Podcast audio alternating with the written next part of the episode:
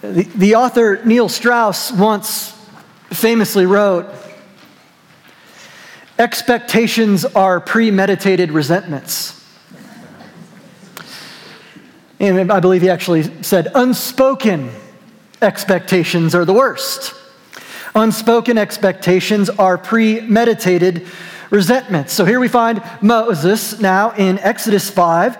He is called, God has given signs, so he is equipped, and the text shows us that even in that situation, we should never assume. We should never expect that God is going to work how we think He should work in our way and in our time, no matter how many books on leadership or companies you've led. Those who are called to walk by faith into God's plan for your life. You're not Moses, but you're you, and God has plans for you. Those who are called and equipped should never assume. Why? Well, for most of you, we, we know the answer to this, whether it's leading in your work or in your family or your kids or your grandkids. Oftentimes, to obey God and walk into your call, that you might be led by Jesus and lead others to Him, results in things not getting easier, but actually harder at first. It's quite easy to feel that you're doing what God's asked you to do and you've made things worse. So I got to thinking about being a dad and how I should just listen to my wife at first and not the third time. She's always right the first time, so why three? This is apropos, especially in the realm of directions and instructions. How many times have we had to take the scenic route because I knew just where to go? Siri and Google, be darned. Or perhaps instructions, and I've had my final slice of humble pie on this when I met my match in the form of putting together anything, even the smallest thing, purchased at IKEA.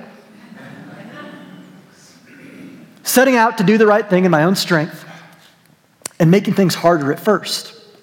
Of course, on a more serious note, and a note that I think we can all resonate with, living out the gospel of God's love in your life, in your family, in this city, not for those who deserve it, but especially for those who you don't think do, because that was you when God saved you. Living out that gospel of love, following in that faith, is genuinely difficult. The text reminds us that God does not promise you or me a life of ease and comfort and security and prosperity. Indeed, that's a false gospel. We see it in the life of Moses. Moses goes, and at first, all is well. This is the end of chapter four. Remember, we're, we're on this little, you know, we got this little traveling show two Jews and a stick. Moses and Aaron go to the people of God, they throw the stick down, and they give them the signs the snake, the leprosy, and the water of the Nile turn to blood. And lo and behold, the people of Israel believe Praise the Lord. This stiff necked people, we're told at the end of chapter 4, not only believes, but they worship and they bow down. So we have this tale of Moses and Aaron, these two old guys, you know, grumpier old prophets, two octogenarian shepherds with a stick who have gone, obeyed the Lord, and the results are coming in and it looks good. They feel like they're winning. But then it turns. And it doesn't just turn a little bit, it turns bad. It turns so bad that I hope and I pray and I dare you to know Jesus so personally, to believe that He really is a Father in such a personal way that you would dare to pray a prayer like the one that Moses prays at the end of chapter 5, where he literally says to God, Why have you done this? Why have you done evil? Oh, and by the way, Pharaoh's actually done something. You've done nothing. You haven't delivered your people at all. And why did you even send me? What starts off as a campaign of wins after one significant and consequential failure becomes what I like to call another Moses moment. Oh, how we all have our Moses moments, and would that the gospel of Jesus Christ, the true love of the Father through the Son by the Spirit to you, gets so deep, gets so deep in your soul that we can pray those kind of prayers. I mean, I relate to that, don't you? Moses moments, challenges that you feel equipped to take on, and as soon as you do, things start going for the worse. Remember, I was talking to a pastor friend of mine in Albuquerque about some church challenges a few years back. Yes, church challenges. It's not you, it's me, okay? It's not you, it's me. It's a family, it's a church. And of course, we're all learning to follow God in our call and our leadership. And I was telling him, man, this is hard. Nobody's listening to me. And, you know, my jokes are old and I kind of want people to like me. And, you know, I'm exposing all these idols, you know, that, that make for a great comedian and a horrible pastor. And, he turned to me and he said these words. He said, Well, my mentor asked me a question once, and I'm going to ask you. Have you ever really stub- studied shepherds? You know, like the Bedouin guys that still wander about in Israel? Is that easy? Comfortable? Fun all the time? You know, late mornings, early night, happy hour every day? He looked me straight in the eyes and with love and tenderness as a friend, he said, What did you expect? What did you expect? To follow the sovereign God of the universe into the call that's on your life. What did you expect? And you know what? I decided to answer his honest question with an honest answer. Well, actually, I expected it to not be this hard sometimes. I expected, you know, fun and really nice dinners and going to coffee and counseling and winning and, you know, using my stick and doing all the good stuff.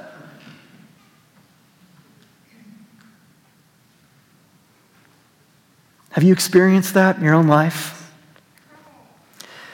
Had your expectations thwarted? Are there places in your life where those thwarted expectations have led to resentment? This happens most often and most clearly in our relationships. I've read a number of books on, you know, marriage and family counseling, and resentment is always pointed to as the thing that's, that's kind of the death nail. You know, that a couple can deal with all manner of issues. But once that seed of bitterness creeps in and grows into a tree of resentment, hopelessness, you will never change, and I actually don't like you. And we've all been there.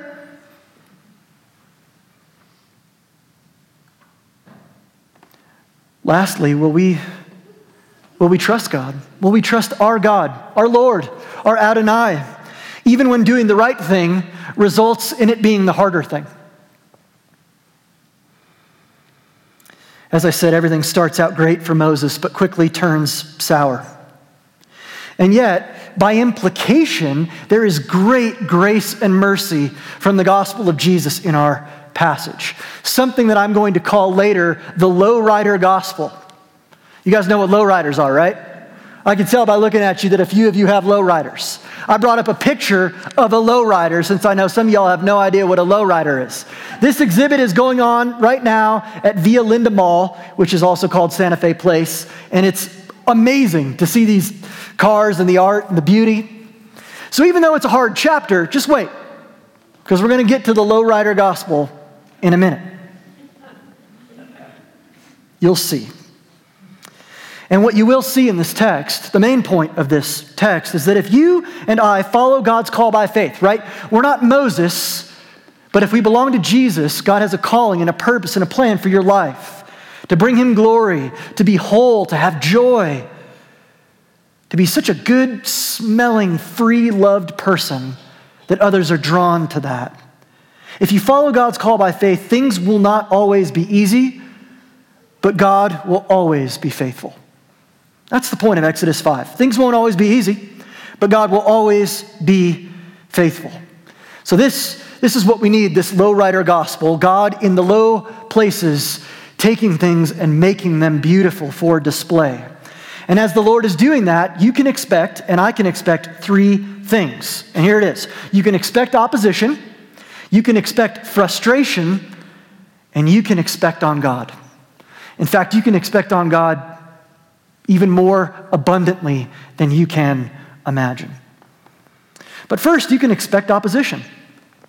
Look, if you go out into Santa Fe and into your home and your work, and you start talking this crazy nonsense about how you are not only fully loved by God, but fully known. I mean, He knows all of it. He knows your issues, your challenges, your fears. He knows all the Moses moments and prayers. He knows the baggage and the brokenness. He knows where there's trauma. He knows where you come every week to pray that confession and assurance, and it's the same thing every week. And you are loved, and you are free, and you are, you are free from sin and Satan and death itself because you're covered in the blood of Christ.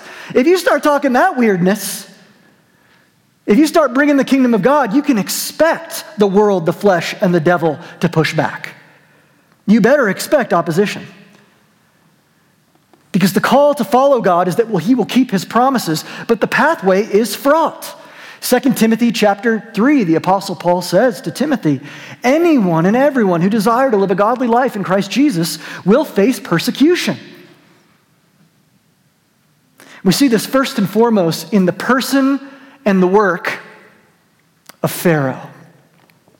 Throughout the book of Exodus, Pharaoh is contrasted to Adonai, to the Lord, to Yahweh, to the I am that I am. It's a contrast between good and evil. And so Pharaoh is often referred to and illustrated in hyperbolic and grievous evil.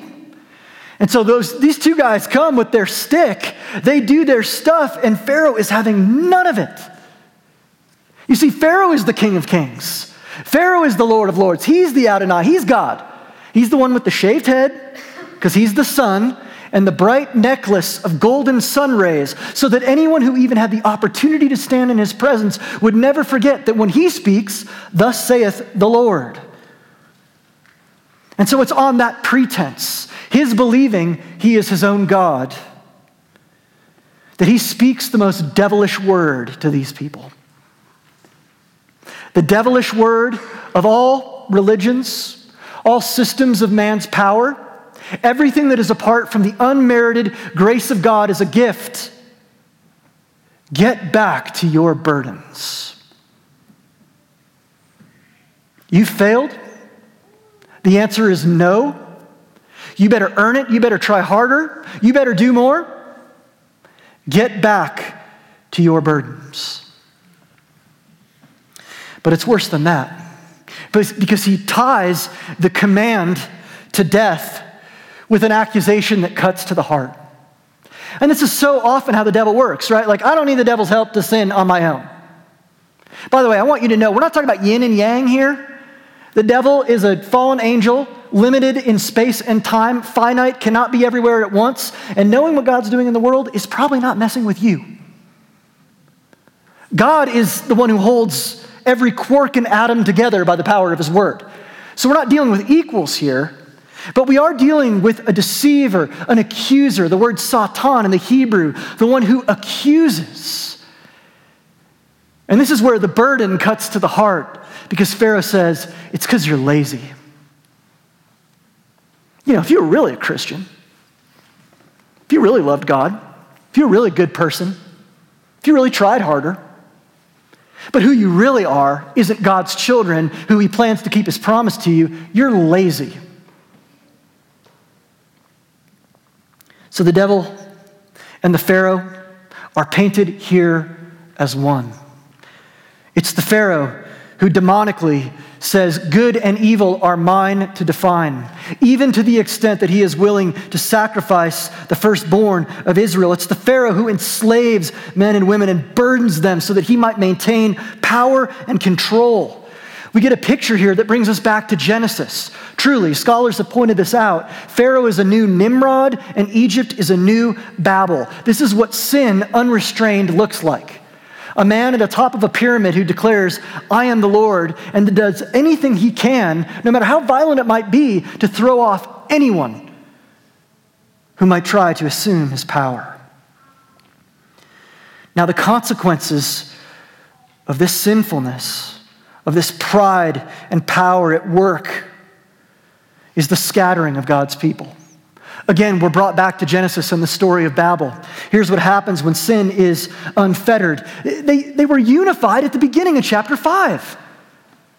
At the very beginning of chapter 5, miraculously, God's people, the Hebrews, are like, all right, Moses, we believe you. We believe you, we believe God. We're all in. Let's do it. We'll follow our call. We'll trust the Lord. Oh, it, it might be hard, sure, whatever, but God is good. We've seen the signs. Let's go. And by the time Pharaoh and his devilish ways have finished with Moses and the people of God. They're scattered. And so Pharaoh adding burdens back is not just an anti God, but his actions result in the consequence of an undoing of creation itself. Straw no more, there's stubble. And just like our first parents, the children of Israel do what? They turn to each other and blame one another. And they're running blame up and down the chain of command while simultaneously making lists of why it's not their fault and they're justified. Again, this sounds eerily familiar. We need to expect opposition because this isn't just some one off abnormal story in the middle of the beginning of Exodus. This is a normal story. It's the normal Christian life. It's our story. Until Christ comes, we live in a time of wheat and tares, the now and the not yet. So Jesus, by his Spirit, is breaking in. There is a new kingdom above and beyond, below and beside every kingdom of this world. But at the same time, as the Apostle Paul says, who will save us from these bodies of death? The old man and the new man war, the flesh and the spirit. We have not yet, I mean, I know some of y'all are pretty spiritual, but I don't see any Enochs in here floating out of your seats up to heaven. The Lord has clearly not raptured any of you yet because I feel like you have some lessons to learn. So we are in the now, the kingdom is come and coming, and the not yet, it is not yet here. We have to expect opposition. Jesus tells his disciples in the book of John in the upper room don't be surprised. They're fearful, they're anxious, they have no idea what's going to happen. Don't be surprised. Instead, he says, be ready. And that's all you have to do. Easy, easy. We don't have to come on Sundays anymore. We can golf and eat avocado toast, and we'll just send you a postcard that says, Love God and love your neighbor. Because it's not that hard. Be ready. You're going to face opposition. Expect it. Love God and love your neighbor. And I don't mean the neighbor that's like you and looks like you and, you know, whatever and has your political opinions that are probably, you know, mostly correct. I mean, and especially the ones that are very different than you. But that's all you need to do. Be ready. Okay, but they're not. And so here's where we go from the external to the internal. They're not ready at all. And so we should not only expect opposition, but when it comes our way, we should expect the internal wrestling and frustration of God exposing and revealing the sin and the idols in our own life. It would be good for us to wake up every morning and look in the mirror and say, I am not the Christ. Because when you go out into this challenging world and face opposition, probably the least of your problems is the thing that you can fix out there. The bigger problem is what's going on in here. Why am I feeling these things? Why am I thinking these things? Why this fear and unbelief? Why this anxiety? Or why this pride and desire to control and conquer? Moses echoes these words when he asks the Lord, Why did you even bring me here? That's not about God. That's not about God's plan and promises. The Lord's already seen uh, Moses has already seen God's faithfulness. That's about Moses. That's about what's going on inside. So expect frustration. And we see this again in two ways. First, from the people, they turn around and blame Moses. They blame Moses. The same people who minutes earlier lead us, help us, we love you, cool stick, we're unified. They had one failure. I mean, he goes to Pharaoh one time and they're over it. That's like if you're a bike rider and you get to one hill and you're like, I'm done. You know, I'm done. Where's my car? It's a true story for some people I know. Asking for a friend. Now, the little children who were hearing the book of Exodus read, there's no verse numbers and chapter titles, and they knew that the Bible was full of God's great sense of humor, and they would have picked it up right here. One of the main mechanisms of humor in the Old Testament is divine irony. And here it is because the people are blaming Moses, but Moses was sent to judge Egypt for Israel. And now the people of Israel are calling down a curse on Moses that he would be judged and that Egypt would be vindicated on their behalf. What we see here is people who wanted to be led, but they don't really want to be led. They're full of fear. And in many organizations and in family systems, we, we, we, see that deep anxiety takes root, and there are various attempts to sabotage the leadership. But really, what's happening for the people here is that their truest hearts are being revealed. They would rather stay in an easy slavery. Oh man, guys, how often, how often is this us? They would rather stay in an easy slavery where they have, at least they think, a modicum of control than give up that control and let God bring them through the hard things and keep his promises. It's as if the people are saying, I didn't sign up for this. You know, we, we believe the stick, but I, I didn't sign up for this version of I am. This is too hard. And so, in the same way, our idols, our fears, our sins, what's really there when things aren't going well, are revealed. John gave me this quote this week, and you can insert anything here. If I expect God to provide financial stability, or an easy life, or comfort, or my kids have to turn out okay, or at least, well, that's over with. My grandkids have to turn out okay. You know, I expect God to do X, Y, or Z. If I expect God to provide financial stability and I'm financially wiped out, what then? What if I'm financially wiped out and I say, fine then, I don't want to worship that God? If that's the case, what I've actually done is reveal that the God that I was worshiping in the first place was only the God who would keep me financially stable.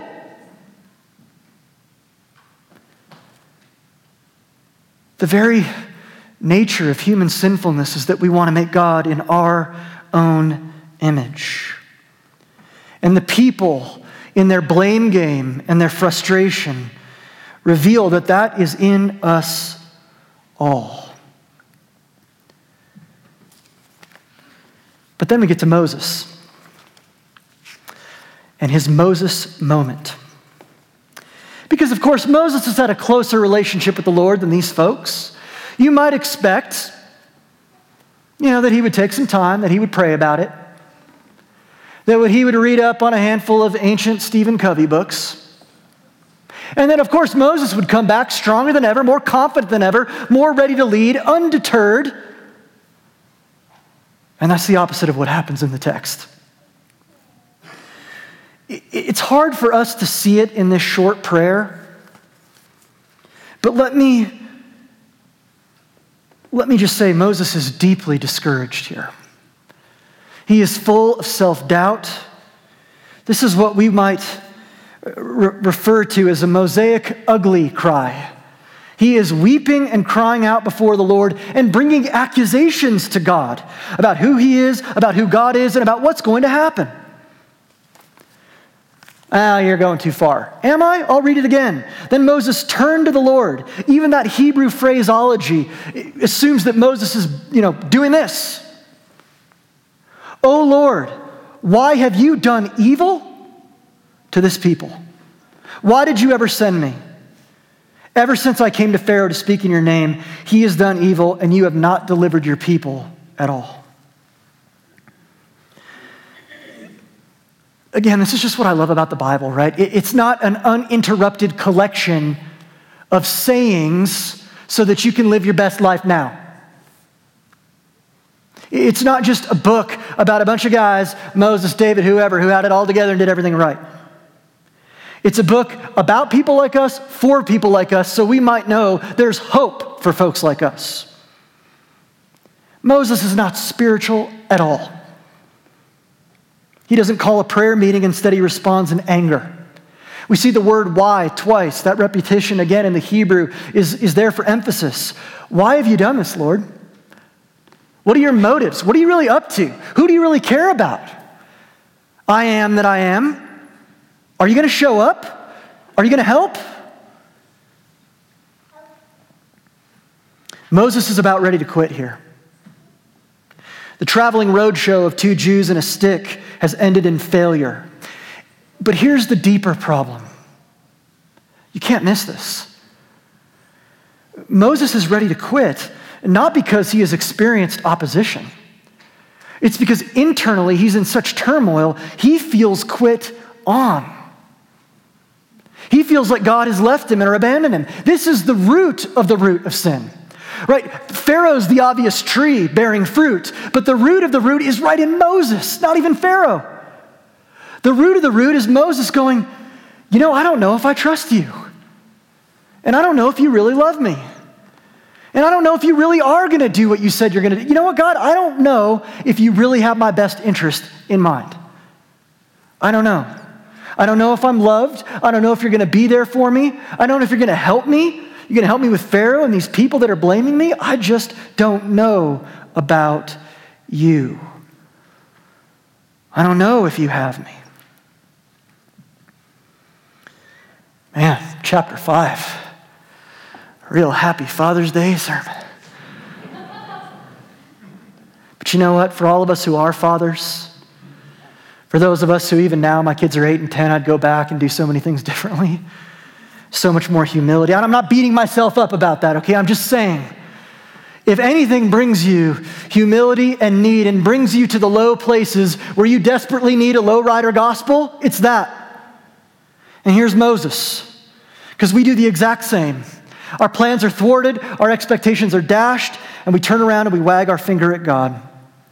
We shift blame, we hide, or perhaps we slip into despair thinking, well, God can't do anything with this. It's ruined. So, in those low places where opposition has led to frustration, two things we could expect of others and ourselves What's the good news?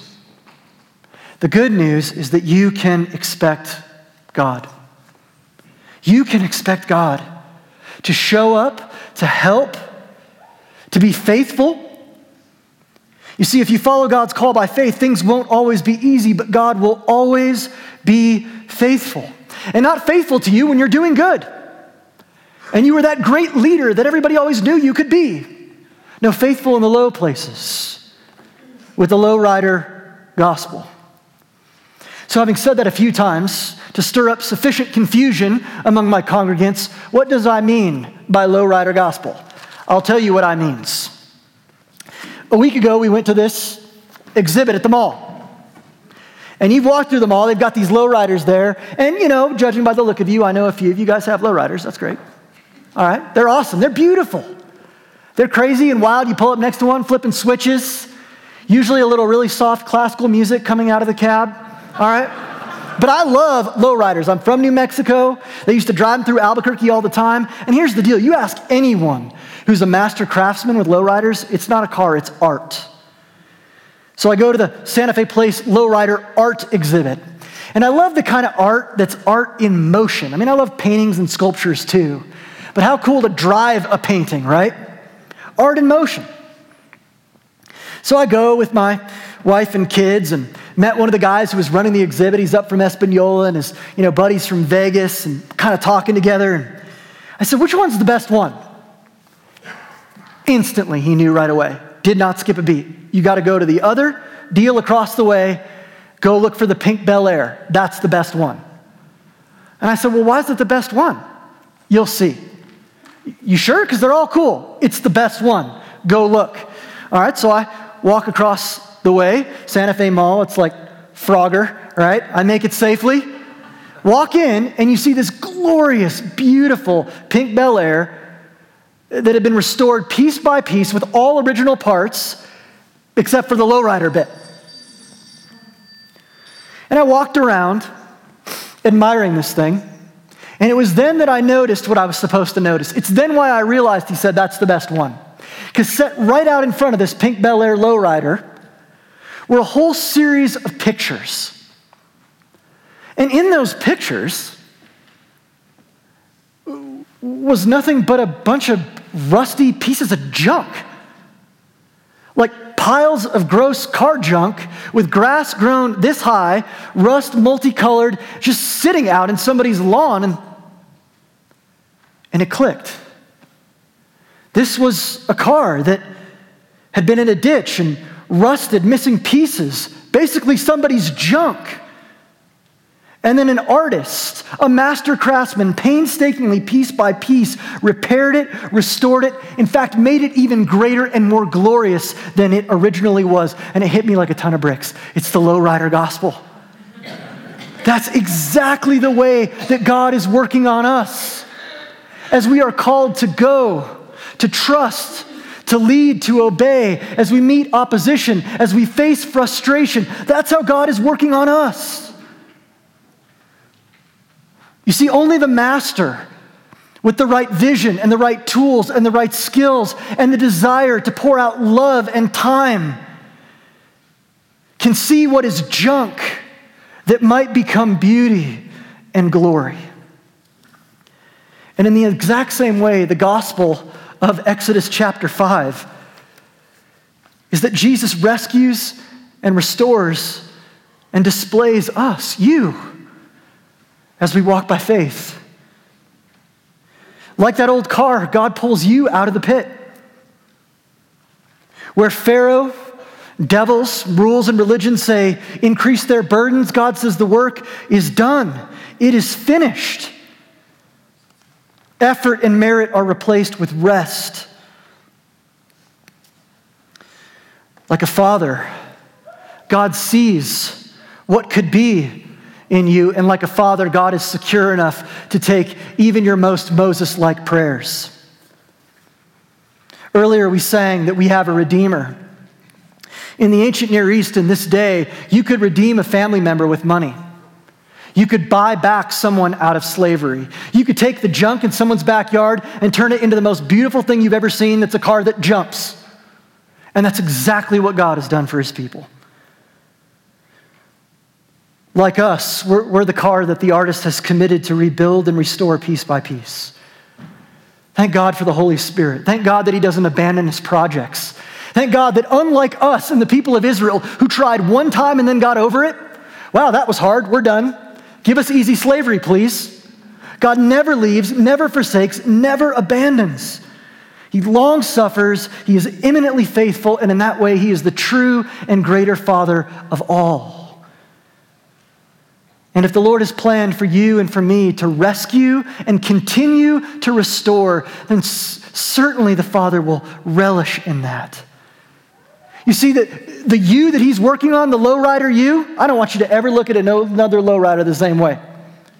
The lowrider you that He's working on, He's pleased with His work. Do you believe that? Uh, not when you're feeling spiritual. No, I mean in your Moses moments. Do you believe that in your Moses moments? Because if we're not believing that in our Moses moments, there's something deep, deep, deep, deep down that we believe we can save ourselves. Something deep, deep down that thinks, well, I wasn't quite good enough, he's mad at me. Which takes the cross and the power of Jesus Christ and attempts to minimize it, although we can't. He is pleased with you, he loves what he has made. He glories in the artistry of your life and the story that you have of how he's been faithful to you. He wants to put you on display. He wants to send you out to Santa Fe so that when your friends pull up to the stoplight and they see you with your hip hop and you're bouncing, they might just say, I don't get it, but I kind of want it.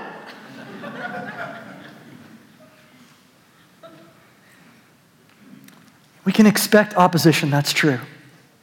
And often that opposition is the tool that God uses to reveal the frustration, the idols, the being torn asunder, the wrestling with God that's inside. But we can always expect God to show up. Even if you feel like a piece of junk rusted out in the backyard, look what God can do. Look what the master, artist, and craftsman can do. And so, although we might be careful to manage our expectations, and yes, we expect trials, we can always expect even more and abundantly from God our Father. Let's pray. Lord, thank you for your word to us today. Thank you for the lowrider gospel, which I'm sure Moses had in mind. Lord, thank you that you are the one who takes the old and the broken things and piece by piece rescues, restores, repairs, and does it all so that you can shine forth your glory. Lord, we ask for your help in our trials, in the opposition. We don't It's going to be hard, even when it comes. Even, you know, we, we hear the stuff, we believe, okay, yeah, get ready, and we're not ready. we don't know what we don't know. And so when it comes our way, Lord, we, we need your help.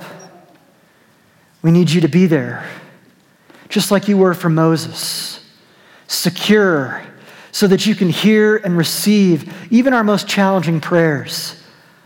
Secure, so that you don't respond by sending lightning bolts but instead, you've responded by sending your son. What a gift of your grace. What a gift that calls into question and throws to the ground all the thrones and kingdoms and religions which do nothing but add burdens. You don't add burdens, Lord. Instead, you feed us. You don't give us more work. Instead, you give us food. So as we come to this table, may we remember that.